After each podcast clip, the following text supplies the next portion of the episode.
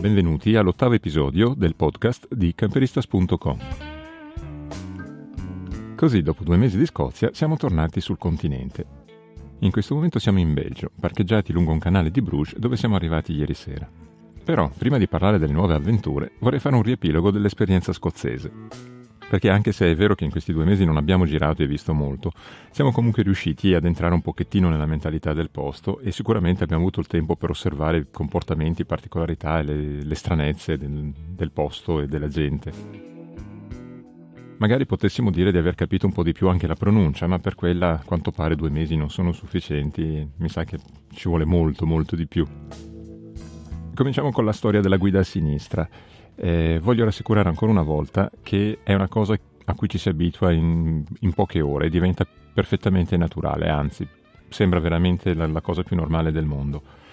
E forse per me lo è stato un po' di più perché non so quanti di voi hanno l'esperienza della guida in Grecia, ma non, non si distacca di molto, cioè molto spesso sulle autostrade ci si mette sulla corsia di sinistra e non ci si sposta più. Ecco, qui è esattamente la stessa cosa, con l'unica differenza che qui è la regola. Devo dire tra l'altro che la segnaletica orizzontale aiuta molto nella guida e nel capire appunto dove, come tenere la sinistra agli incroci e nel, nelle, per le rotonde. Quello che invece lascia molto a desiderare sono le indicazioni che riguardano le, le destinazioni. Direi che senza navigatore diventa molto difficile muoversi e trovare dove andare, soprattutto quando si è all'interno di una città e si vuole uscire e trovare la direzione giusta o la strada giusta da seguire. Le autostrade sono ottime, tra l'altro sono per la maggior parte gratuite. Qualche problemino c'è con le strade nazionali perché non, non hanno previsto aree di sosta anche solo temporanee, anche solo di emergenza, perciò quando ci si vuole fermare bisogna per forza prendere un'uscita e uscire dal, dalla strada nazionale. Eh, però per il resto le strade vabbè, sono, sono perfette. Ecco, interessante il fatto che nei parcheggi delle aree di servizio lungo le autostrade eh, ci si può fermare gratuitamente solo per due ore, poi bisogna pagare il parcheggio, perciò non sono molto adatte per, per fermarsi per fare una, un pernottamento, una sosta notturna. Tra l'altro, ecco, tenere presente, come per questo però in tutti gli altri paesi, che la benzina e il gasolio costano molto di più lungo l'autostrada, addirittura ci sono differenze di dieci quindici pence al, al litro, che insomma non è poco. In generale il gasolio costa meno in Scozia rispetto all'Inghilterra, però costa comunque molto di più che sul, sul continente, perciò sicuramente conviene fermarsi a, a Calais eh, a fare benzina o gasolio eh, prima di imbarcarsi. Consiglio il, il distributore del Carrefour della Cité d'Europe perché è quello col prezzo più basso della zona, che tra l'altro ha anche un camper service che si può usare per scaricare gratuitamente e avendone bisogno anche caricare acqua, anche se la fanno pagare tre euro. Il benzinaio, il distributore è aperto ventiquattro ore, la cassa no, però è aperta solo nei, negli orari del supermercato e siccome l'acqua si può fare solo con il gettone è possibile farla praticamente solo quando è aperto il supermercato, cioè se si arriva tardi comunque non si può fare rifornimento d'acqua.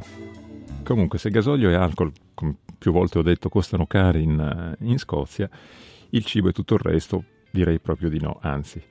Tra i grandi supermercati e i grandi magazzini si trova una varietà enorme e a prezzi che veramente mai visti.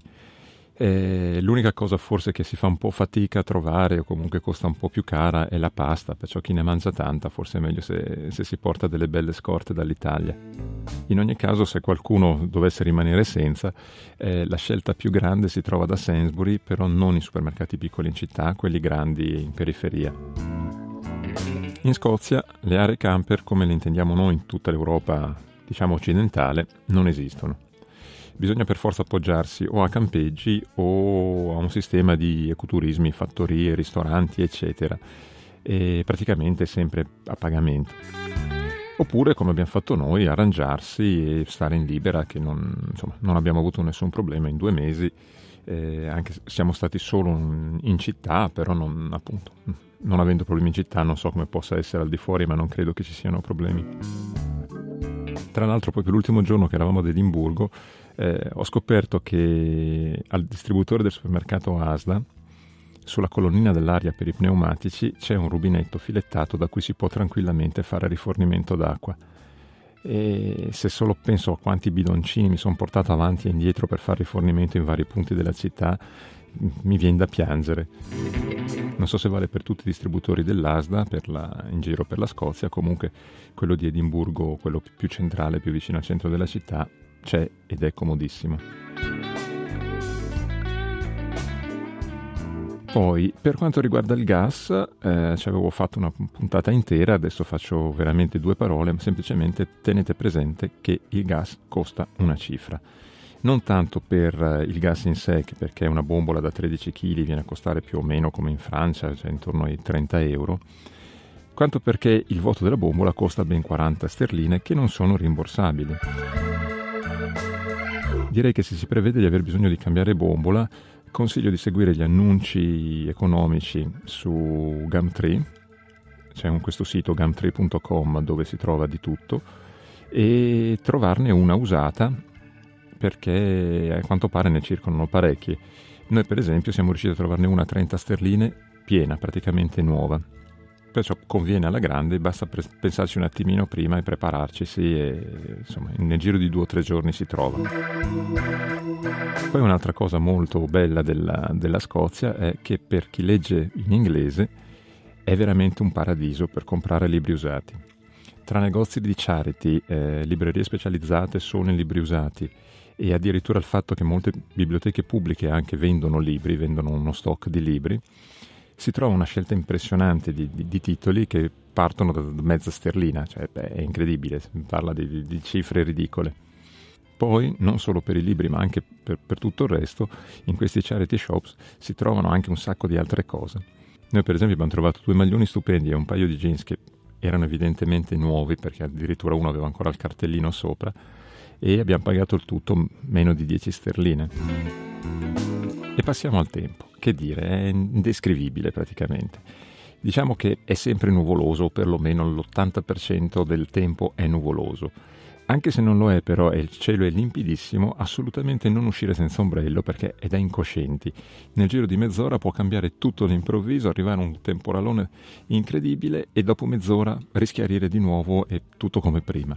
È assolutamente imprevedibile, perciò datemi retta, senza ombrello non si va da nessuna parte. Però bisogna riconoscere che quando esce il sole la luce è bellissima, cioè ripaga veramente di tutte le giornate di attesa nel grigiore delle nuvole, e per un fotografo veramente cioè, è una magia, la, la luce che, abbi- che abbiamo visto in Scozia è, è magica. Poi c'è la storia dei semafori e dei passaggi pedonali, che per me rimane un grande mistero. Sinceramente dopo due mesi ancora mi sto chiedendo come sia possibile che non si lamenti a nessuno. Come avevo già detto, le strisce pedonali sono rarissime, perciò passare agli incroci può essere un po' rischioso perché le macchine non hanno nessun rispetto per i pedoni. Questo succede dove non esiste un'alternativa. L'alternativa è, può essere o un semaforo pedonale, e in questo caso le cose vanno benissimo perché sono dei semafori solo per i pedoni dove quando si arriva si schiaccia il bottoncino e nel giro di letteralmente pochi secondi il semaforo diventa verde per i pedoni e si può passare. E questo diciamo che è perfetto dove ci sono. Poi ci sono i semafori normali, quelli che, sono, che valgono sia per i pedoni che per le macchine agli incroci, e lì si creano situazioni ridicole perché eh, praticamente molto spesso ci si trova a guardarsi in faccia tutti fermi, macchine e pedoni, e non si capisce perché tutti aspettano. Poi si accende il verde per i pedoni in tutte le direzioni, perciò in teoria puoi attraversare anche in diagonale, durano pochissimo e poi si accendono quelli per le macchine e comincia il traffico normale, e i pedoni aspettano e aspettano e aspettano, e poi si fermano le macchine e i pedoni aspettano, e dopo un po' i pedoni si stufano di aspettare e di regola si passa con il rosso. Un'altra cosa stupenda in Scozia, e penso in tutto il sistema britannico, è che i musei e le gallerie nazionali sono a entrata gratuita, e questo andrebbe preso da esempio chiaramente da tutte le altre nazioni del mondo. La cosa positiva e da tenere presente è che, oltre ad offrire la parte culturale gratuitamente al pubblico, sono anche un'ottima risorsa sia per sedersi un attimino a riposarsi le gambe, magari usando il wifi gratuito che hanno tutti a disposizione, sia anche per usare i bagni che sono pubblici e aperti al pubblico gratuitamente. Questo è il mio riassunto della, della nostra storia scozzese, insomma. Appunto, non abbiamo girato molto perché non abbiamo avuto l'occasione di poterci spostare molto, Però direi che è un viaggio di cui assolutamente non ci pentiamo e sicuramente torneremo a fare un giro molto più esteso, andando molto più al nord, magari in un'altra stagione, perché adesso cominciava, cominciava anche a fare parecchio freddo.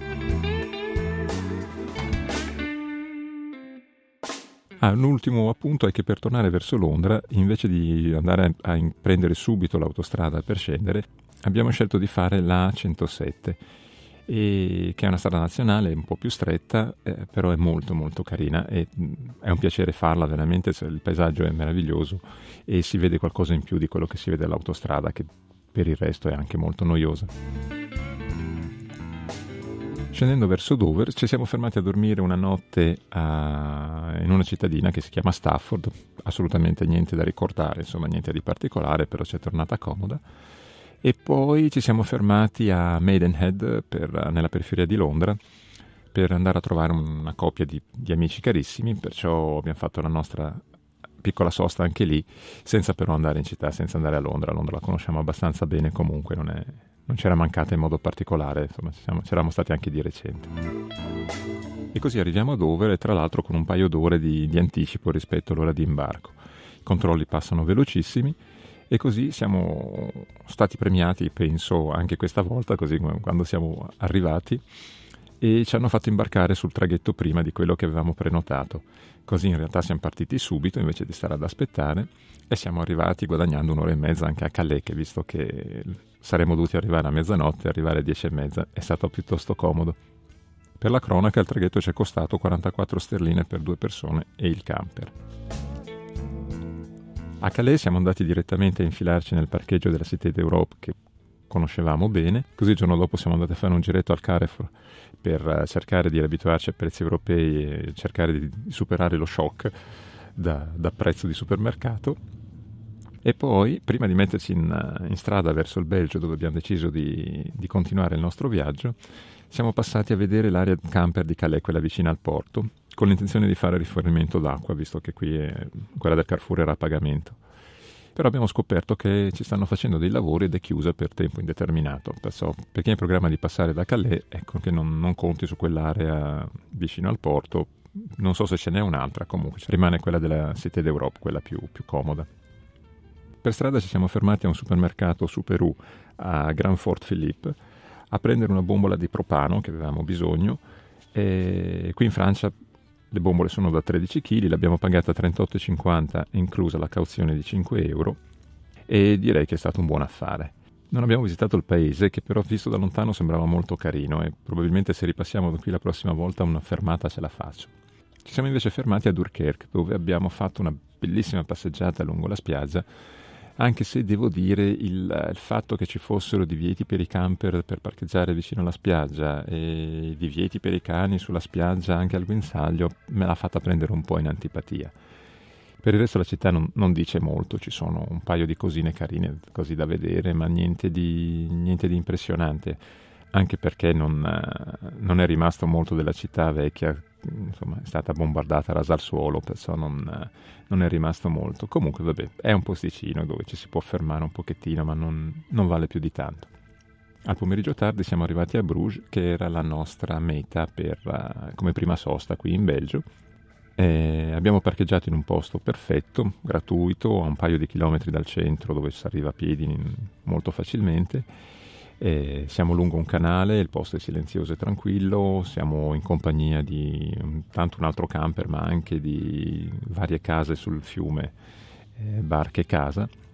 Troverete le coordinate sul, sul sito per, per usarlo, è veramente un posto comodo. E così andremo adesso a visitare la, la città e vi racconterò tutto la prossima settimana.